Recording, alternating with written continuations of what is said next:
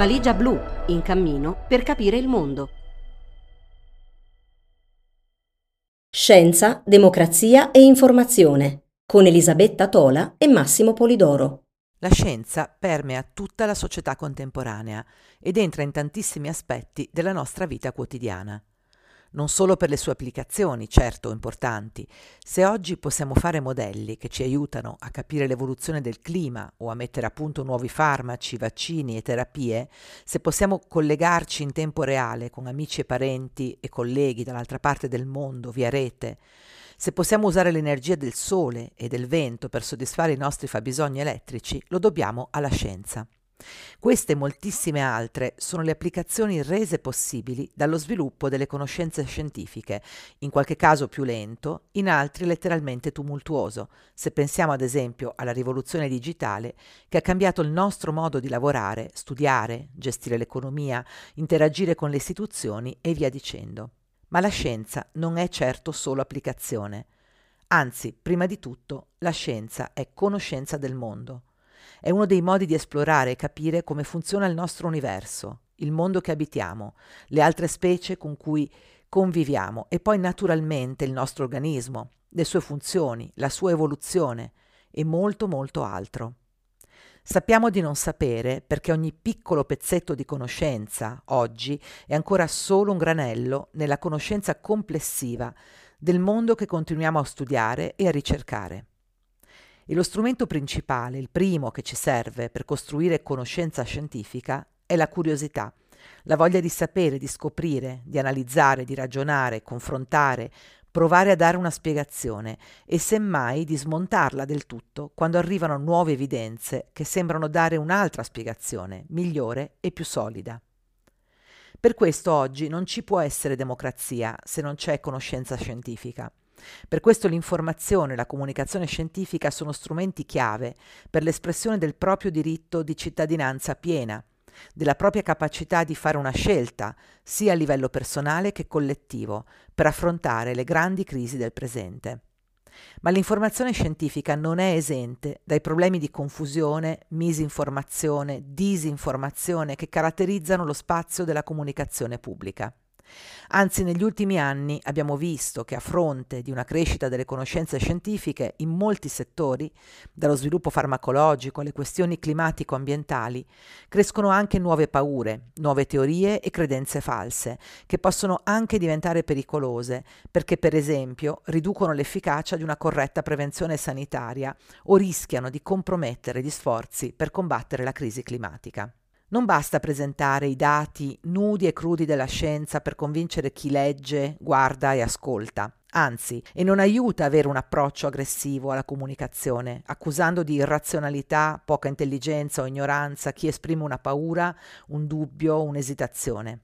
Al contrario, l'informazione scientifica può essere più efficace se punta da un lato ad accendere la curiosità delle persone e dall'altro a costruire un terreno di dialogo, a superare le difficoltà e la diffidenza attraverso la condivisione trasparente del processo scientifico, di come sono raccolti e analizzati i dati, di quali ragionamenti sono stati fatti, Spiegare la scienza non solo nei suoi esiti finali, ma soprattutto nei suoi processi, è dunque un metodo che aiuta a rendere la cultura scientifica più condivisa e comprensibile. Ci sono molti modi, alcuni più consolidati, altri in fase di sperimentazione, per provare a raccontare la scienza con linguaggi, formati, modalità diverse, che avvicinino le persone che hanno curiosità ma non la competenza specifica.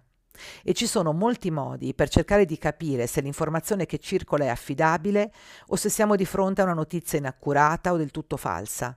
Non c'è una ricetta unica per risolvere il problema della disinformazione, ma ci sono approcci e strumenti utili a capire come valutare un'informazione che leggiamo, vediamo in tv o che circola sui vari media digitali, prima di condividerla, prima di amplificarne l'impatto e l'effetto.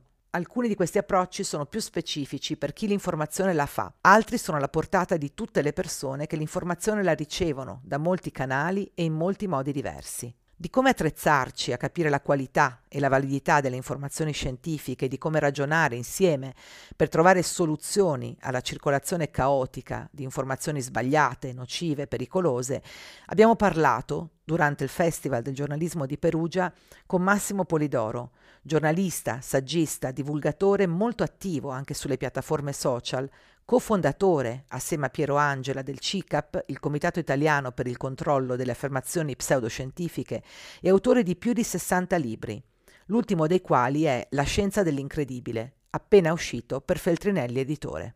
Massimo, noi col fatto che ci occupiamo di scienza spesso finiamo in una sorta di recinto a parte, no?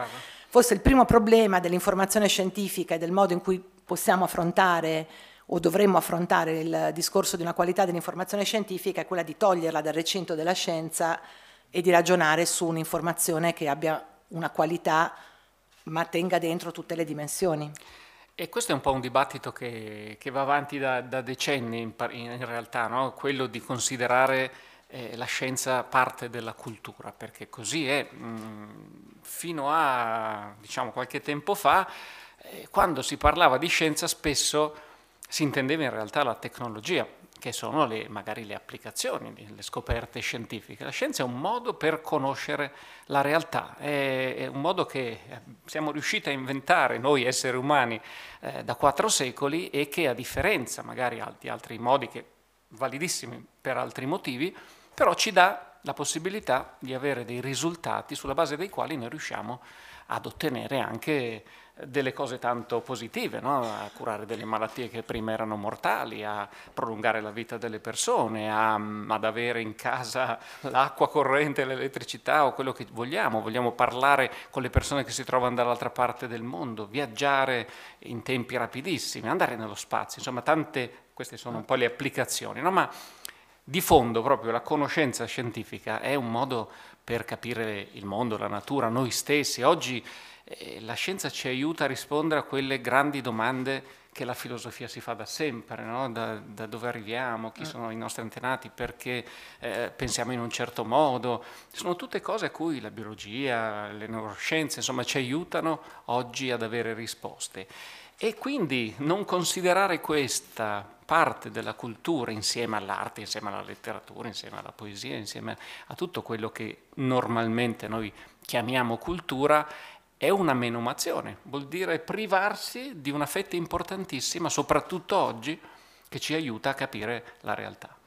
Sì, c'è un punto che forse è veramente importante. Credo che la l'esperienza delle crisi contemporanee, non mi riferisco solo alla pandemia, mi riferisco soprattutto alla crisi climatica, che certo. in questo momento è eh, il tema su cui chi come noi fa informazione scientifica lavora da almeno vent'anni, che per molti molti anni ha costituito un argomento pochissimo accettato, che ha avuto pochissimo spazio sui media, era molto difficile, no? io penso quando 10-15 anni fa ai nuovi rapporti che il panel internazionale sui cambiamenti climatici pubblicava, ogni volta i dati peggioravano e il tentativo di trovare uno spazio per dire fatemi parlare di questa cosa era sempre estremamente complesso, perché è noioso, perché comunque in qualche modo è difficile toglierlo dalla dimensione solo del dato e portarlo nella dimensione della vita delle persone.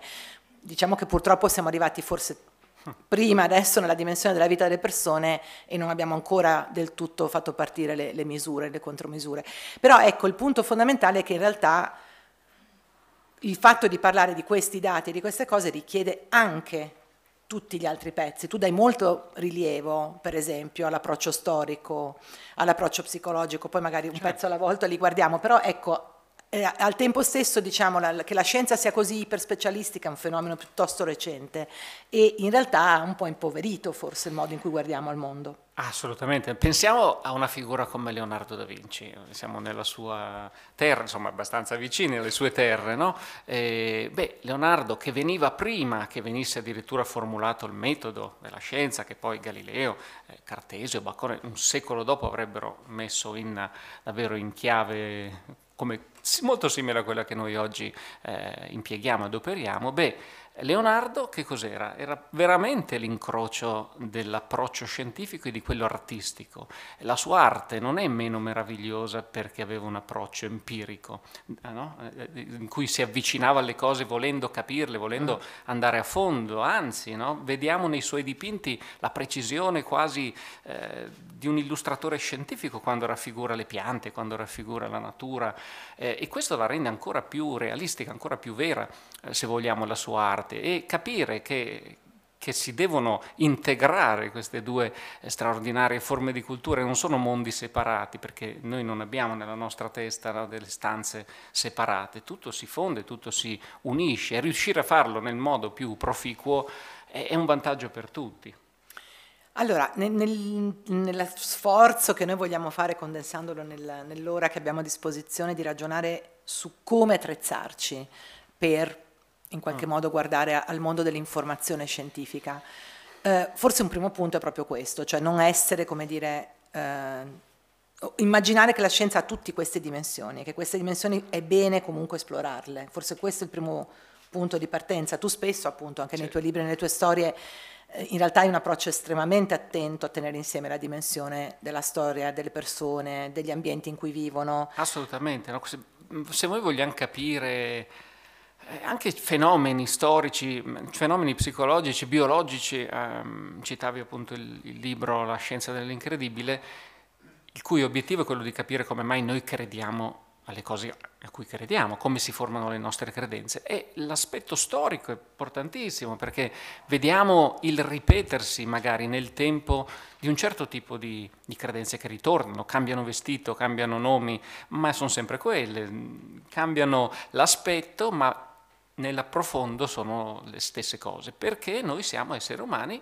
siamo Homo sapiens, che hanno lo stesso tipo di spinte eh, dei nostri antenati.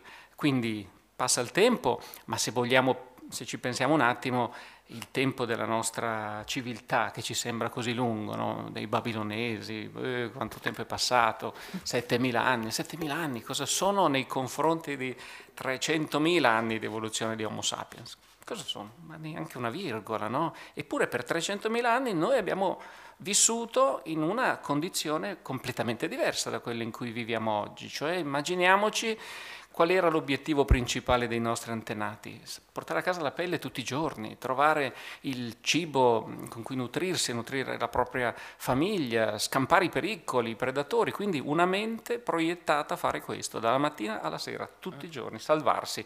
E questo evidentemente è servito, perché se siamo qui noi oggi e non, non ci sono i Neanderthal, non ci sono gli altri nostri cugini perché si sono estinti, è grazie proprio a questa capacità che noi abbiamo sviluppato, non avendo unghie, fauci, denti e, e, chissà che altro per difenderci, dovevamo sviluppare altro e l'evoluzione ha favorito la nostra mente, il nostro cervello, la nostra capacità insomma di cavarcela. Ecco, arrivare oggi e pensare che noi siamo eh, qualche modo diversi dai nostri antenati è un errore profondo, perché la biologia non cambia nel giro di poche migliaia di anni, sono tempi molto più lunghi.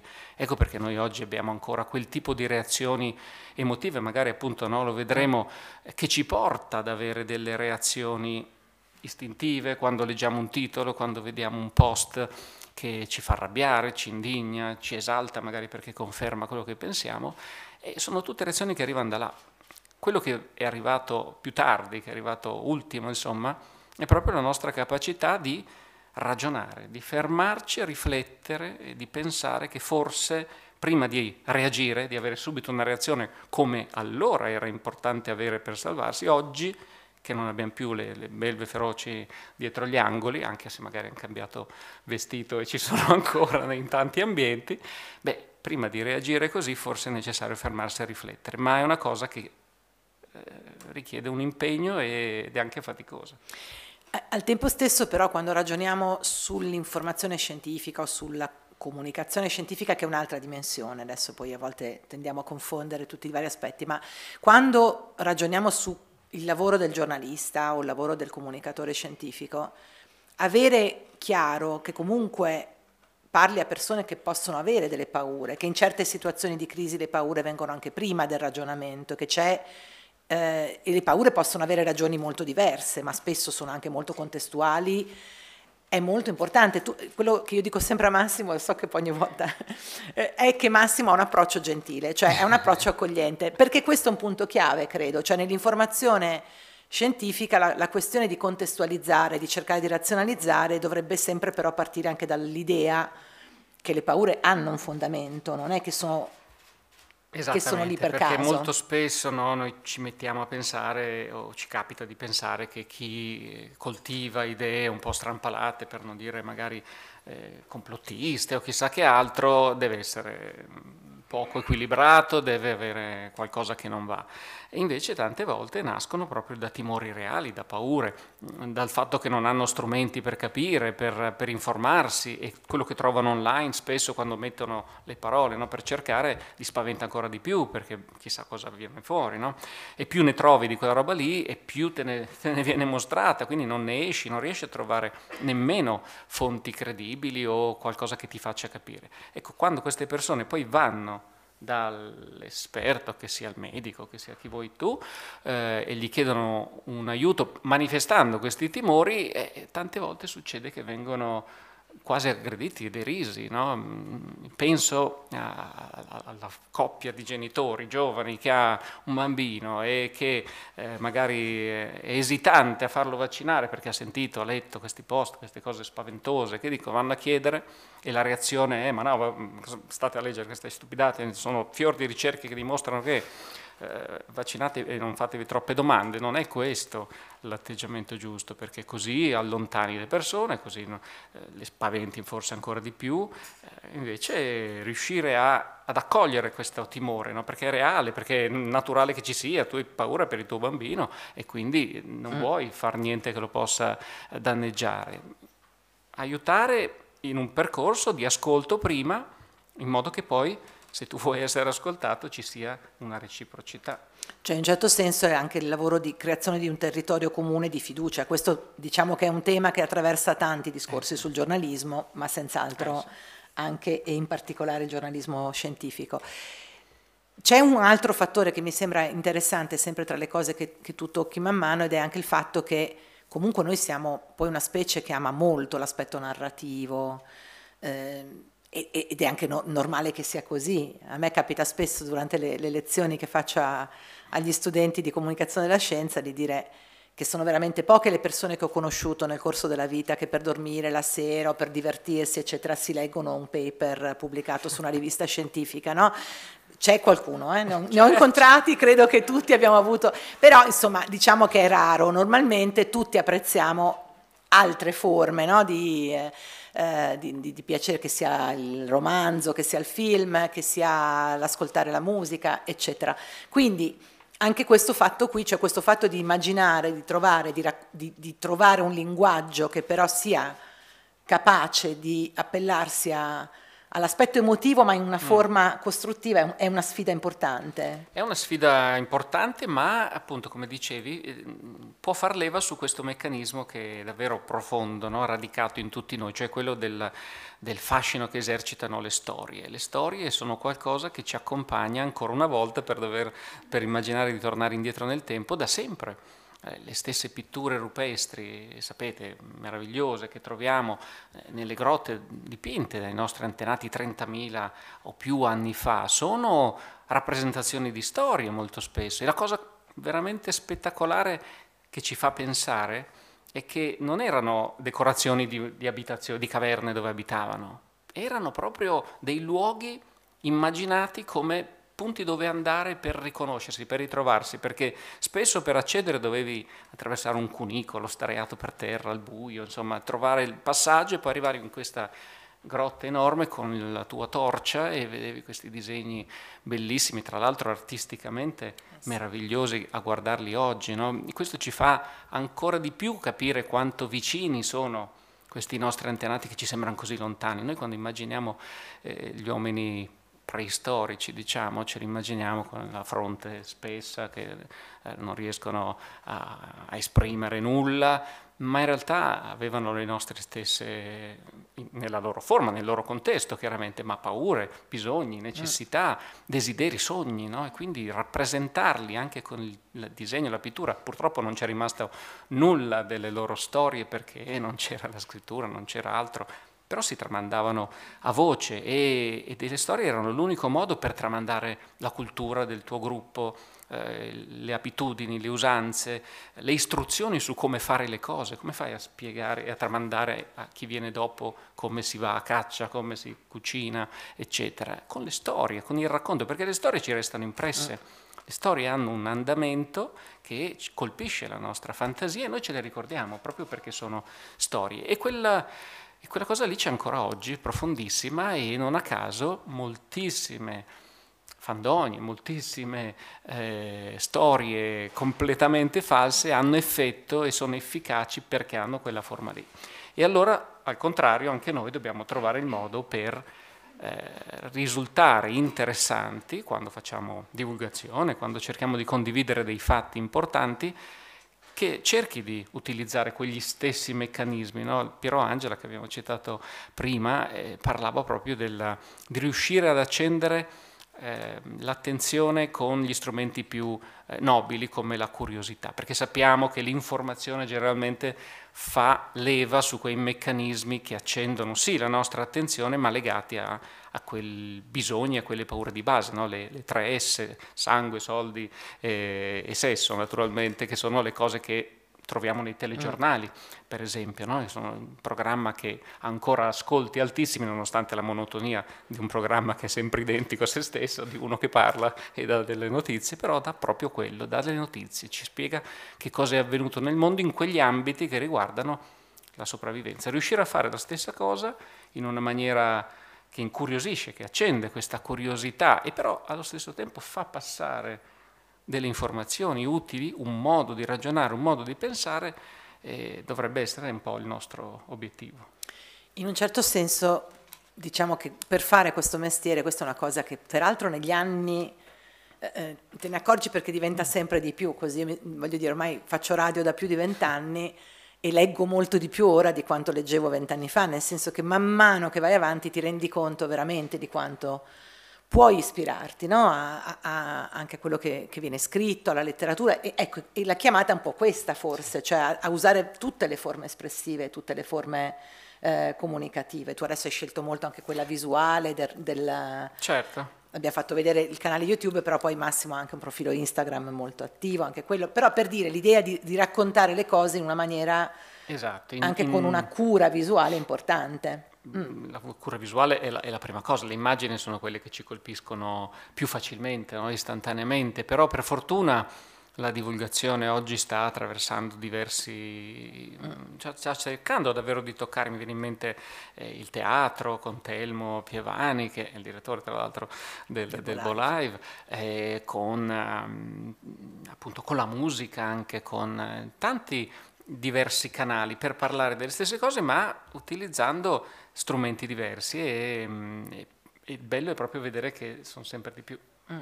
Ecco, un altro punto importante, poi andiamo a vedere proprio il, magari anche concretamente mm. alcune delle, anche dei consigli che dai tu, che, che spesso diciamo, eh, ragioni su come eh, attivamente valutare, va- valorizzare anche verificare le informazioni. Però un altro aspetto eh, chiave o importante è l'idea di non concentrarsi solo sui risultati scientifici. Questo è un tema che anche appunto noi... Eh, proprio tu citavi Telmo Pievani che è appunto filosofo della biologia, direttore anche del Bolive, eh, lui punta molto su questo e anche col, col giornale cerchiamo di farlo, cioè raccontare il processo che sta dietro la ricerca, perché far capire come funziona il processo della ricerca scientifica è di per sé una chiave, nel senso che c'è questa strana idea che c'è un problema, due scienziati o uno o dieci si mettono a lavorare, trovano un risultato, abbiamo risolto il problema. Nulla di più lontano dal, dal modo in cui la scienza funziona, no? Questo è un tema importante. È un tema importantissimo perché l'abbiamo visto anche nella pandemia che si era diffusa quasi l'idea che la scienza fosse una sorta di armadio pieno di cassetti dove si tratta di trovare quello giusto e dentro c'è la risposta la soluzione al nostro problema. Ma non è così, la scienza è un processo in divenire, eh, costantemente in, in, trasformazione, in crescita. No? Le conoscenze che noi acquisiamo attraverso la scienza sono temporanee, ma non significa che sono sbagliate. eh, significa che magari domani ne sapremo un po' di più. La fisica di Newton del Settecento non era sbagliata, ci andiamo ancora in bicicletta con le stesse cose, ma era una piccola finestra di tutto quello che poi abbiamo mm. scoperto dopo con Einstein, con tutto quello che è arrivato alla meccanica quantistica. E quello che sappiamo oggi probabilmente è solo una piccola finestra di quello che sapremo fra un secolo magari. No? Quindi avere questa umiltà, che è proprio la caratteristica della scienza, di riconoscere che noi oggi sappiamo delle cose e le cose che sappiamo sembrano funzionare perché ci danno dei risultati e delle applicazioni concrete, ma potrebbe non essere tutto, potrebbe esserci dell'altro no? che quindi si potrà, si potrà capire. Ma questo lo capisci solo una volta che inizi a renderti conto di come, di qual è il metodo, di quali sono i processi che bisogna seguire. Non è una ricerca di risposte, domande, di fronte a domande eh, che basta appunto trovarle e, e hai risolto perché questo crea poi false illusioni, crea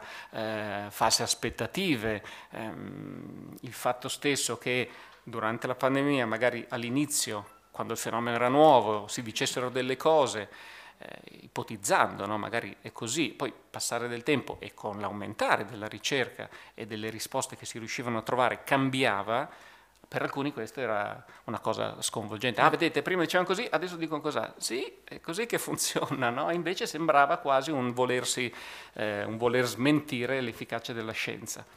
Però a volte possiamo dire, facendo un po' di autocritica, diciamo nel contesto dell'informazione scientifica, anche molti esperti hanno adottato un linguaggio di semplifica- ipersemplificazione, quindi magari quello di voler rassicurare a tutti i costi invece di avere un approccio trasparente rispetto ai problemi ancora o il grado no, di conoscenza ancora del tutto infieri non ha aiutato in questo senso.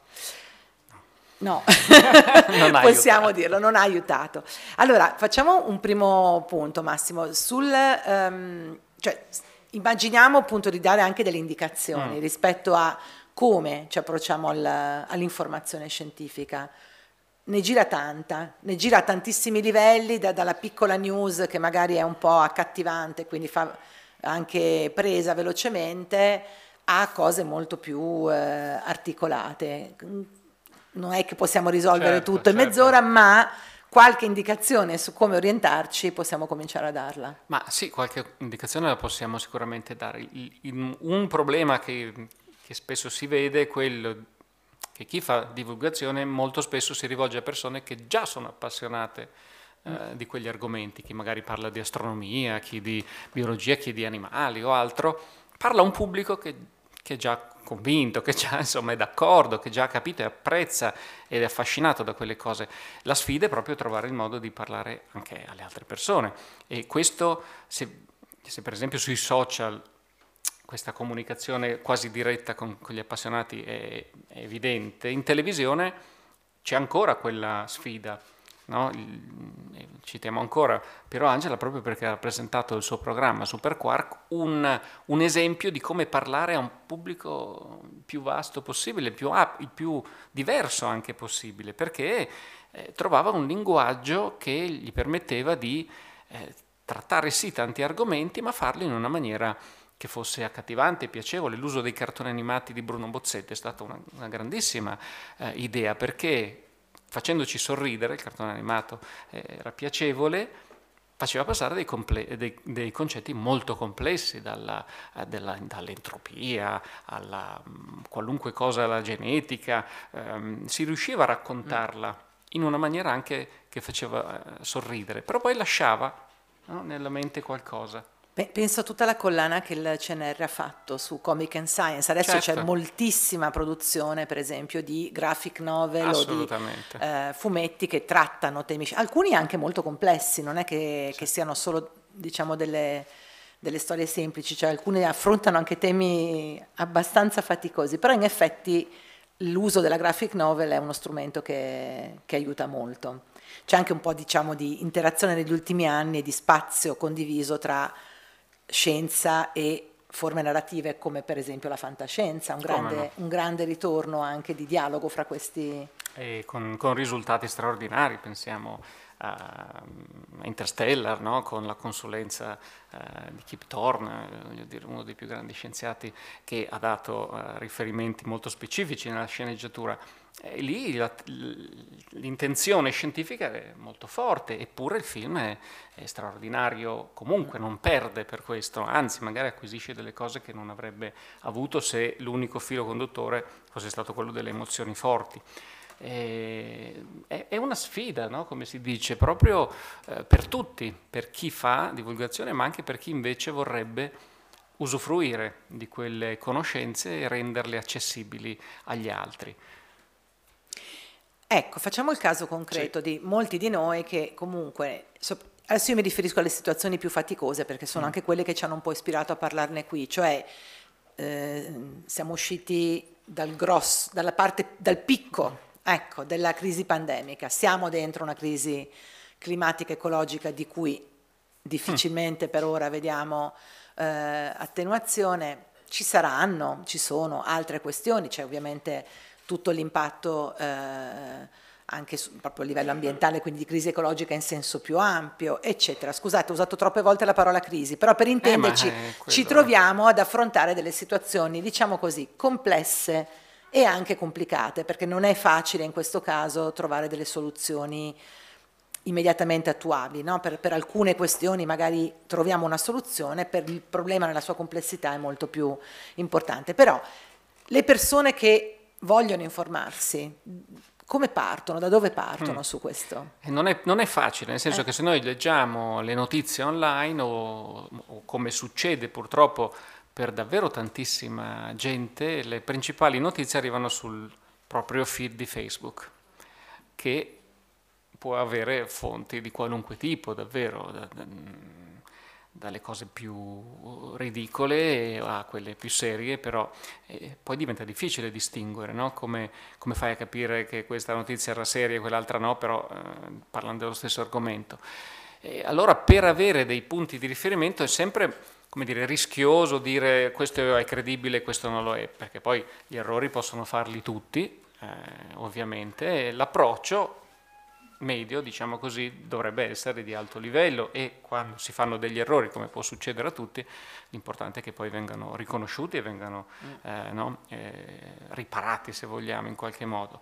E, non so se si possono dare dire, de- dei riferimenti, dei titoli delle cose, perché poi eh, magari sono, sono piccole cose e non trattano altri argomenti. Eh, se vogliamo parlare di, di scienza è chiaro che ci sono riviste mm, molto popolari dove spesso l'obiettivo è un po' più quello del titolone, no? quello che ci sconvolge o che ci emoziona e allora vogliamo saperne di più, poi magari quando leggiamo l'articolo alla fine non c'è molto di quello che il titolo prometteva. Eh, ci sono eh, testate divulgative di, di, di, ottimo livello, soprattutto inglesi, New Scientist, mi viene in mente Science, Nature stessa, che però già parlano a un pubblico che mastica, no? che sa districarsi tra quelle cose lì. Eh, chi ti viene in mente? Voglio dire, non è facile. No, no, non è facile, però c'è una cosa per esempio che mi sento di dire ed è una cosa che usiamo anche noi, quindi certo. noi, intendo dire noi giornalisti che, che, eh, che, ci occupiamo di scienza, che è quella di provare a capire, prima ancora di condividere un'informazione, ah, prima certo. di, di, no, di, di di crederci magari sì. spontaneamente o di condividerla, che è quello di provare a, ve- a, verificare, quindi facendo un'operazione altrettanto veloce che è quella dello scroll, che è quella di provare a vedere se quell'informazione è in diversi siti. Si dice proprio in, nel, in alcune scuole di giornalismo ti dicono apri tanti siti, no? vai, sì. vai, lateralmente, cerca di provare a vedere quali altri siti stanno dando quell'informazione e soprattutto se è scritta in modi diversi, se ci sono dei riferimenti precisi, se c'è la fonte precisa, oppure se invece è la stessa notizia riportata con le stesse parole, con lo stesso tipo di testo, che si ritrova, diciamo, copia incollata sostanzialmente in diversi siti.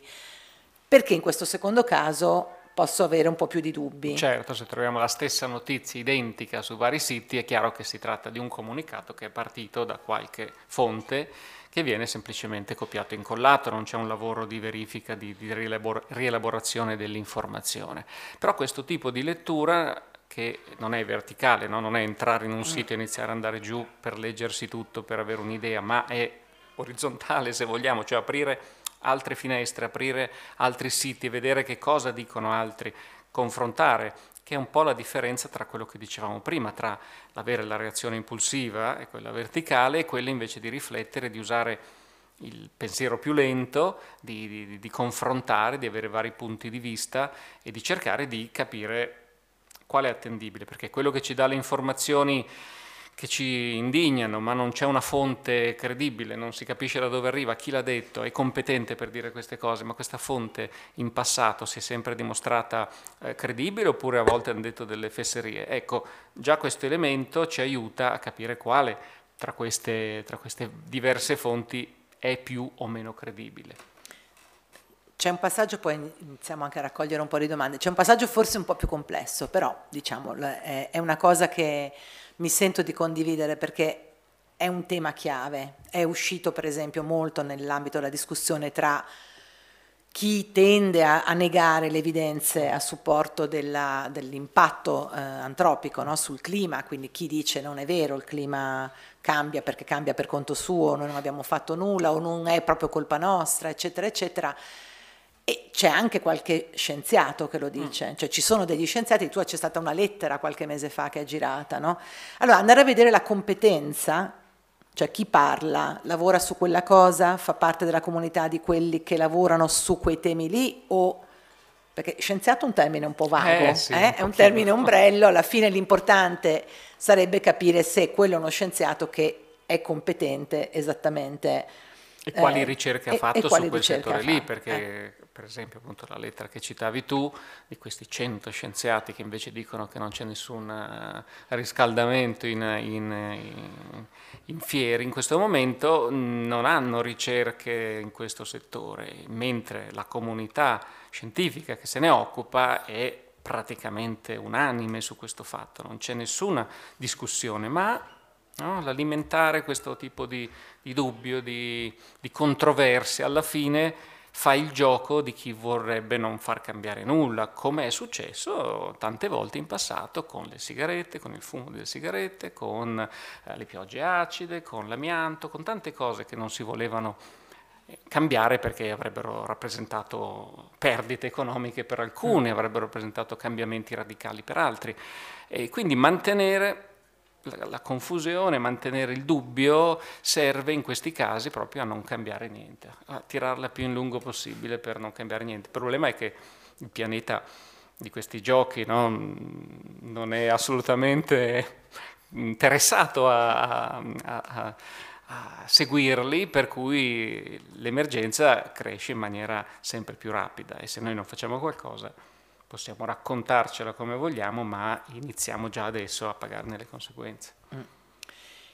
L'altro aspetto forse è vero, è crearsi delle fonti, diciamo, affidabili di riferimento. Tu hai citato le riviste scientifiche, molte persone non accedono alle riviste Certo. scientifiche anche perché molte riviste scientifiche sono a pagamento e anche abbastanza costose, Certo. quindi c'è anche un po' questo problema proprio di accesso, no? Però è vero che ci sono molte riviste, come dicevi tu, divulgative che fanno un po' da eh, Certo.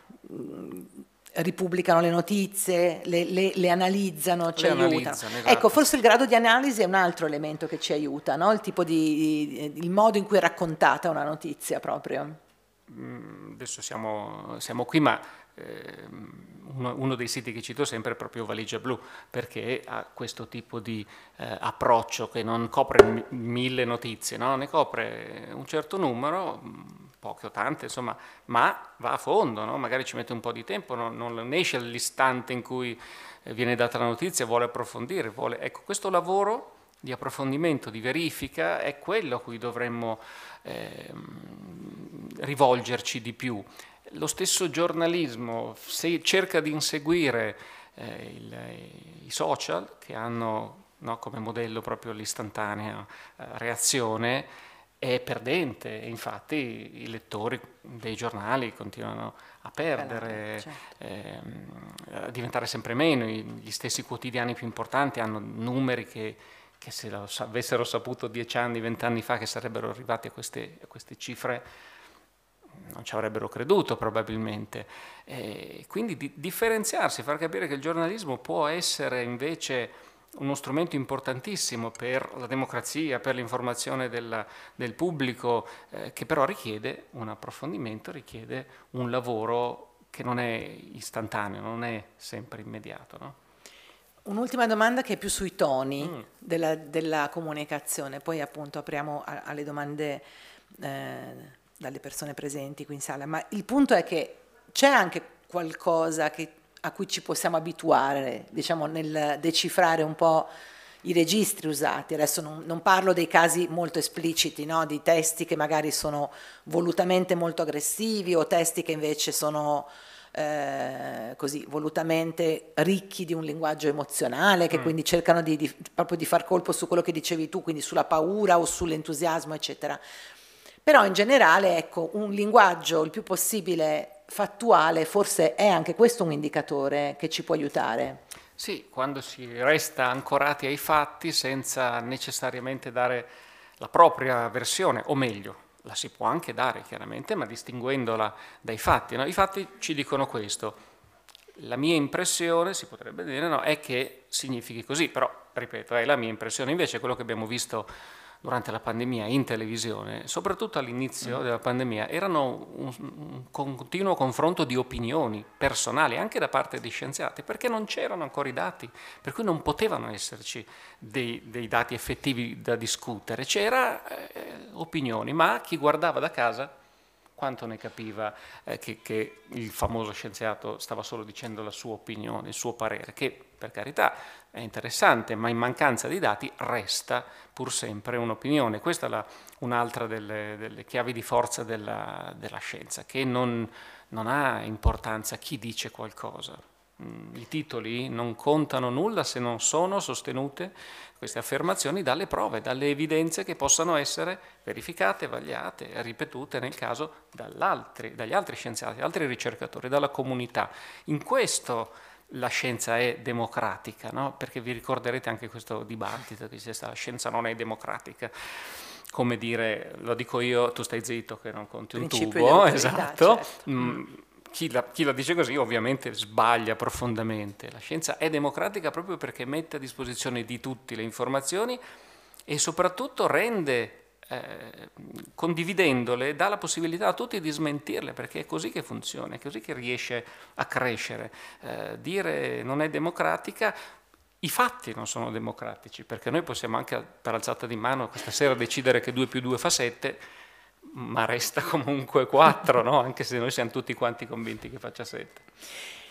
C'è anche un fattore che è emerso anche a livello pubblico durante la pandemia, ma che mi piacerebbe molto vedere di più, per esempio nelle domande fatte anche dai giornalisti, che è proprio il valore dei dati, mm. perché allora anche lì l'uso del dato a volte è un pochino mh, mm, viene utilizzato, abbiamo capito no, che i dati piacciono e allora a volte vengono usati in maniera un po' furba, eh, quindi certo. capire anche come quei dati sono stati raccolti, se sono comparabili. Faccio un esempio per tutti e poi appunto abbiamo parlato per mesi di un bollettino di dati, pande- è proprio l'esempio perfetto, diciamo, eh, ci, ci è un invito a nozze, no? il bollettino purtroppo quotidiano, terribile, tutti noi lo, lo guardavamo, ma quei dati lì erano dati non comparabili perché raccolti in maniera diversa da regione a regione, sostanzialmente 21 modalità diverse di raccolta dati infilate in una tabella. Questa cosa scandalosa, lo dico da giornalista appassionata di dati,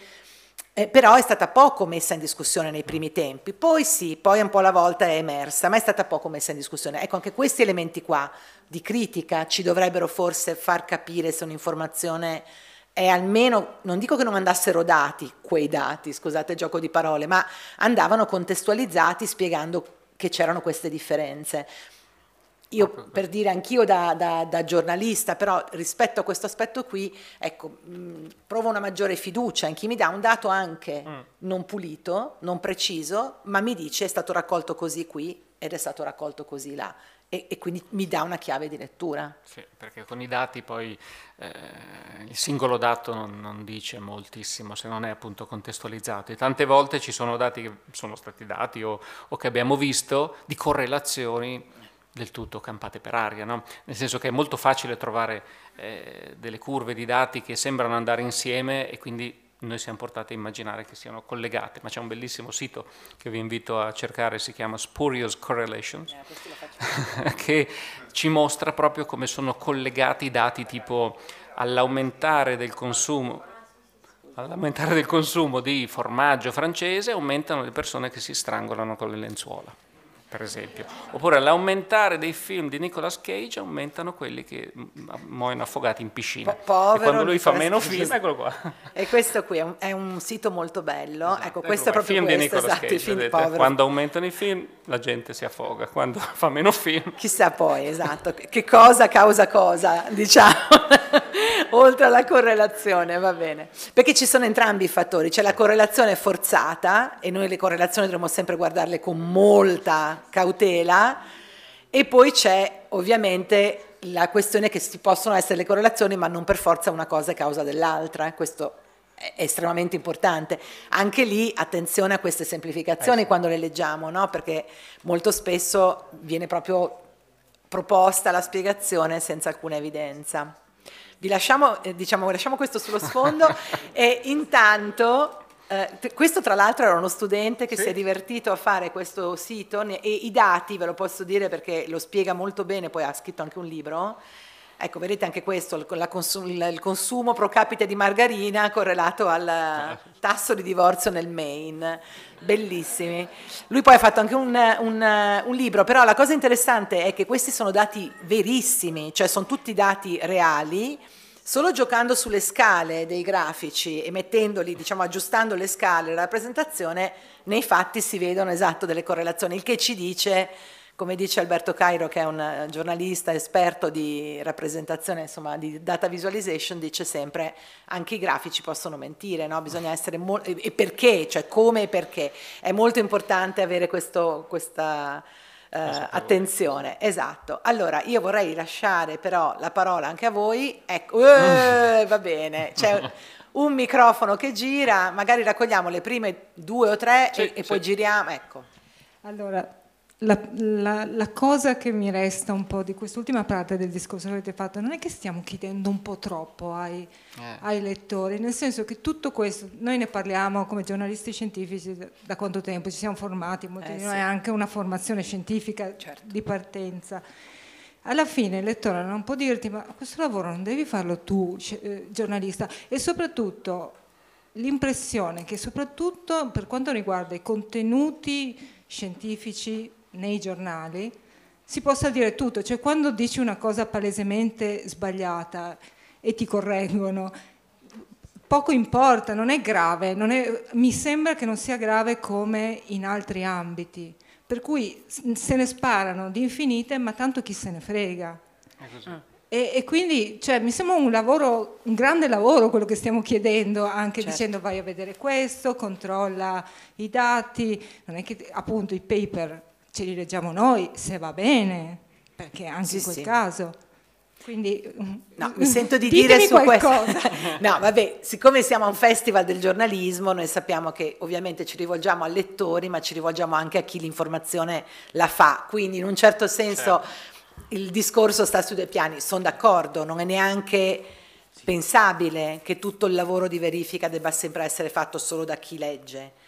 Però e aggiungo un grande però, in un momento in cui l'informazione, dopo faccio rispondere Massimo su questo, ma no. in un momento in cui l'informazione circola anche molto disintermediata, è vero che essere un po' attrezzati per capire come valutare quello che leggiamo è importante, perché noi oggi non siamo in una società dove abbiamo uno, due forse non mai stata, ma in questo momento di sicuro non abbiamo dei punti di riferimento informativi precisi, no? eh, c'è chi si informa un po' sul giornale, un po' in tv, in Italia ancora tanto in tv, lo sappiamo, però poi c'è anche chi invece non va veramente mai fuori dalle proprie bolle social o dai propri giornali di riferimento, perché poi voglio dire i media tradizionali in questo appunto la, la qualità che esprimono. Aggiungo solo una cosa, io nella mia bolla vedo sempre informazioni correttissime, perché... per esempio, capisci? certo, però il, proprio il punto è questo, se uno dentro la propria bolla ritiene in qualche modo di stare dentro un contesto di cui si fida, al di là, eh, allora l'idea è proprio quella di ragionare su come possiamo diventare tutti anche dei consumatori critici di informazione, non soltanto diciamo dei produttori. Ecco, forse è un po' questo l'invito. Questo sicuramente, però c'è anche il, problema certo. che nelle redazioni, no, quanti, quante volte abbiamo visto l'esperto di scienza? In genere chi si occupa di costume, di chi magari fa il cinema, parla anche di scienza, sì sì certo.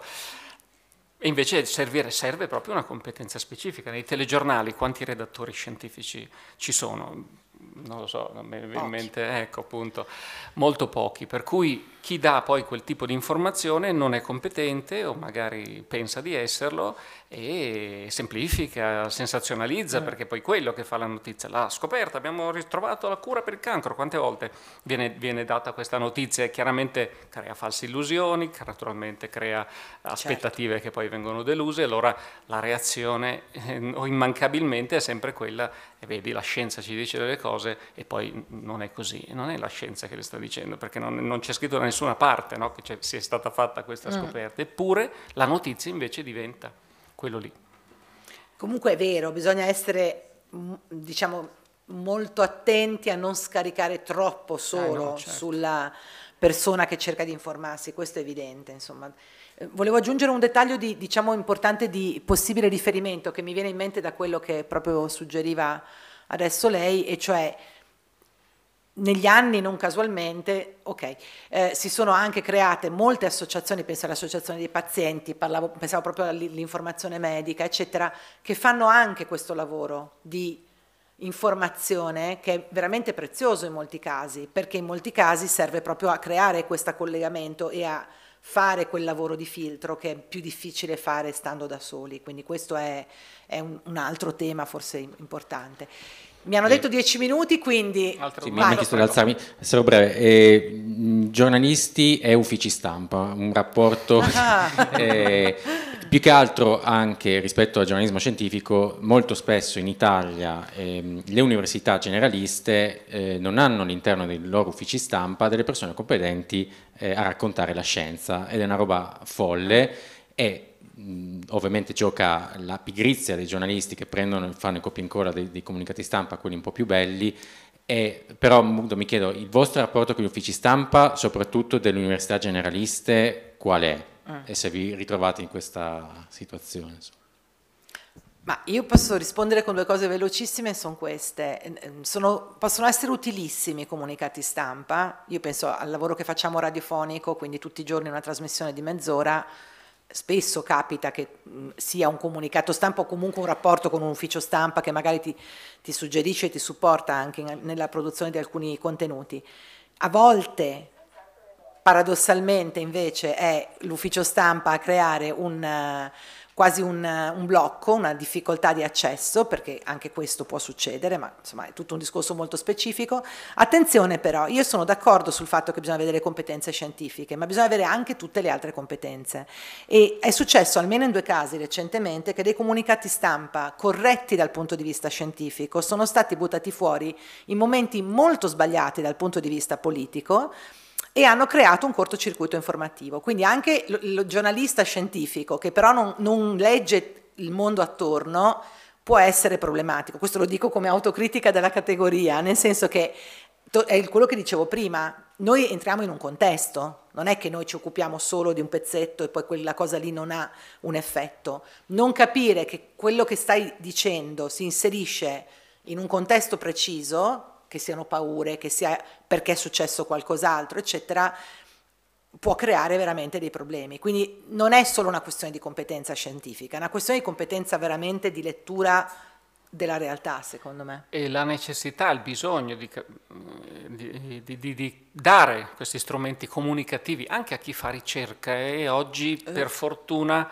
no, acquisito eh, da molte, se non altro, facoltà universitarie che sviluppano percorsi. Io stesso tengo un corso di dottorandi all'Università di Padova, un altro Politecnico di Milano, per condividere degli strumenti comunicativi con cui gli scienziati di domani potranno eh, raggiungere un pubblico che non sia solo quello degli addetti ai lavori, no? anche semplicemente parlare in famiglia o con gli amici, cosa fai tu, di cosa ti occupi, è un problema perché non è così semplice farlo capire e se non riusciamo a far capire, se chi fa scienza non riesce a farsi capire, si, sale un muro che poi rende esatto. davvero impossibile andare avanti anche a fare la ricerca, perché se tu non capisci, è tutto così esoterico, tutto così fumoso, con le tue tasse devi pagare quella cosa lì, ci pensi due volte. Quanti progetti sono stati purtroppo cancellati perché non si capiva l'utilità? Mm.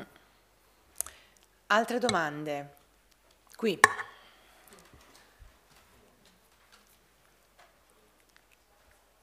Ah sì, grazie. No, io volevo capire voi avete citato dei siti no? Di, mh, mm, dove si possono reperire notizie dove, per il pubblico, per un pubblico generalista, perché Nature, New Scientist, Science sono per un pubblico già mm. cultivated.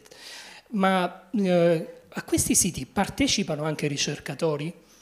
E in che, in che, misura, cioè qual è il coinvolgimento di chi fa veramente la ricerca nel controllo, nell'emanazione di queste notizie? Perché non, non, mi è chiaro, io non li conoscevo, Valigia Blu non so che sia, francamente. Sono un ricercatore, quindi, certo, però certo. non so assolutamente cos'ia. Allora, vabbè, Valigia Blu è il sito, diciamo, eh, fondato da un gruppo di persone, parte da Perugia, adesso lo faccio vedere visto che l'hai citato, ci scrivo anch'io tra le altre persone, quindi sono, sono, particolarmente affezionata. E, mm, Valigia Blu è diciamo, un, un sito di approfondimento eh, e mette fuori uno o due articoli al, al giorno, quindi eh, è, è, già questo un criterio, cioè se noi andiamo su dei siti dove le notizie sono una, due approfondite, una al giorno, due al giorno, oppure, ecco vedete, la crisi climatica peggiora, non fa notizie, eccetera, eh, oppure no, se, se, ne approfondisci, eh, sul Bo Live ne mettiamo tre al giorno massimo, non è come andare fuori con un, un, un rollio continuo di notizie, come, come deve fare il quotidiano che ha un altro ruolo evidentemente. Allora, io posso rispondere per i siti che conosco io, così come per Radio Trascienza. Nel nostro caso, posto che io sono un'ex ricercatrice, quindi chiaramente mi, mi capita di avere i due mondi collegati, eh, noi lavoriamo a stretto contatto con i ricercatori, perché sono i ricercatori sempre quelli a cui chiediamo anche di approfondire la notizia, di valutarla di, di, attraverso interviste, ma non necessariamente intervista che si riporta, può essere anche semplicemente la verifica perché ho il ricercatore di riferimento che su quel tema lavora e chiedo di, di avere una valutazione sul, sul lavoro fatto. È uscita questa notizia, vale, non vale, come se ne parla nell'ambiente, quindi è uno scambio molto stretto. Questo è vero per diciamo, tutti i lavori di approfondimento che abbiamo citato noi, credo sia forse il sistema migliore. In qualche caso i ricercatori negli ultimi anni scrivono anche. Sul Bolive ogni tanto abbiamo dei ricercatori che scrivono. Eh, Devo dire che lì bisogna poi capire se il ricercatore usa uno, un linguaggio e un approccio, diciamo così, in cui appunto considera il pubblico di riferimento e non i propri colleghi, perché quello è, è parte del, del, problema a volte. Sì, vai Massimo. No, no, semplicemente mi viene in mente che grandi divulgatori, grandi comunicatori di scienza nel passato sono stati a partire da Galileo che scriveva in volgare o eh, Michael Faraday che teneva delle conferenze aperte al pubblico affollatissime per parlare di scienza. Quindi ci sono esempi no, illustri nella storia, Stephen Hawking viene in mente che chiaramente ha eh, un grande successo come, con i suoi libri, nonostante fosse anche un grande scienziato. Eh, però sì, eh, anche oggi ci sono queste possibilità, forse non abbastanza, forse si potrebbe fare di più, però, però sono li... due lavori diversi. Esatto, sono due lavori diversi e credo che sia... forse si potrebbe pensare a un coinvolgimento diciamo, periodico e sistematico. Ma è così. Cioè, però, però, ci vuole il microfono, eh, esatto. Quello che mi hai scritto non è, un, è, è c'è una ricerca interessante, chiami lo, lo, specialista, gli fai fare l'articolo e basta. No, no, no, mi sono spiegata male se, se questo è quello che è stato capito. Eh, intendo dire che ci può essere un lavoro continuo con i ricercatori di riferimento, di valutazione di quello che avviene man mano nei vari campi. Poi è chiaro che se c'è una pubblicazione scientifica che non siamo in, giustamente in grado di valutare, a quel punto si chiede un'ulteriore conferma, diciamo, o, o, o opinione. Sì. Um, anche in virtù del dibattito che si è venuto un po' a creare, mi viene spontanea una domanda, forse banale, che forse dovrebbe essere posta a priori, ma c'è differenza tra la divulgazione e il giornalismo? Certo, è una bellissima domanda, però ho un minuto per rispondere. Allora, io la rivendico moltissimo questa differenza, perché esistono eh, forme di, di, giornalismo diverse. In, in inglese si parla del, del, science explaining, che è più diciamo, la divulgazione, la spiegazione attraverso una semplificazione non in senso di non banalizzazione, ecco, non banalizzazione no? ma semplificazione perché no, tutti i passaggi non, è, non, necessariamente devono essere raccontati in forma tecnica. L'explainer fa questo e quindi è quello che noi traduciamo come divulgazione, che non è un termine bellissimo in realtà, perché fa un po' questo effetto dall'alto, no? Cioè io, ecco. Il giornalismo secondo me deve costruire anche molto di più dei rapporti di contesto. Io credo che il giornalismo infatti mi piacerebbe andare a un punto dove il giornalismo non è più giornalismo scientifico, è giornalismo che quando si occupa di una cosa ha quel tipo di approccio e lo fa.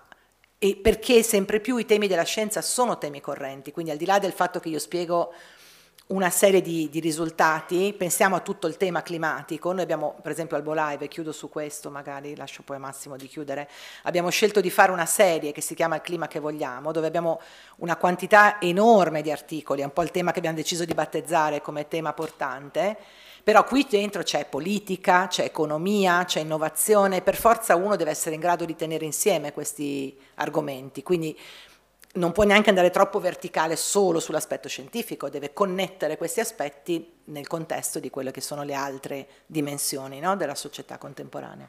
Aggiungo solo che eh, la divulgazione, diciamo così, eh, che, che, cerca di mh, avvicinare un pubblico al, al, mondo della scienza non ha come obiettivo quello di spiegare a fondo le cose, perché altrimenti diventa un'altra cosa, diventa magari giornalismo, diventa approfondimento, ma eh, l'obiettivo è quello di accendere una scintilla di curiosità. Eh sì, Se si accende questa scintilla, poi la persona avrà il desiderio sì. di saperne di più, di approfondire su materiali più dettagliati, più approfonditi. No? Mm, chiudiamo ancora con una citazione a Piero perché tutte le volte che mi capitava andavamo a fare incontri pubblici, un, eh, c'erano poi file di persone, potete immaginare, che andavano a salutarlo, a stringere la mano, a chiedergli una firma su un libro, ma che moltissimi arrivavano e dicevano io faccio il medico perché guardavo qua, io faccio il ricercatore in biologia perché guardavo, io faccio... Tanti proprio hanno acceso la loro mm. curiosità guardando quella divulgazione, quel programma che in qualche modo li ha avvicinati a quel mondo al punto da invogliarli poi a saperne di più, addirittura a scegliere quella strada eh, proprio per il loro percorso di vita. Quindi forse... Eh sì, no, e per completare questo credo sia bello ricordare che Piero Angela era un giornalista mm. nato come esatto, giornalista, fatto e finito, faceva il telegiornale, sì. quindi aveva una grandissima comprensione forse di quello che mancava nel contesto informativo sì. italiano e per questo ha avuto anche questa grande intuizione di cominciare a occuparsi di, di questo. Quindi ecco, forse abbiamo chiuso sul il cerchio, quindi direi che ci accontentiamo. Grazie Massimo Polidoro, grazie, grazie a, voi, a tutte grazie voi. a voi, è stato un piacere. Valigia blu, in cammino per capire il mondo.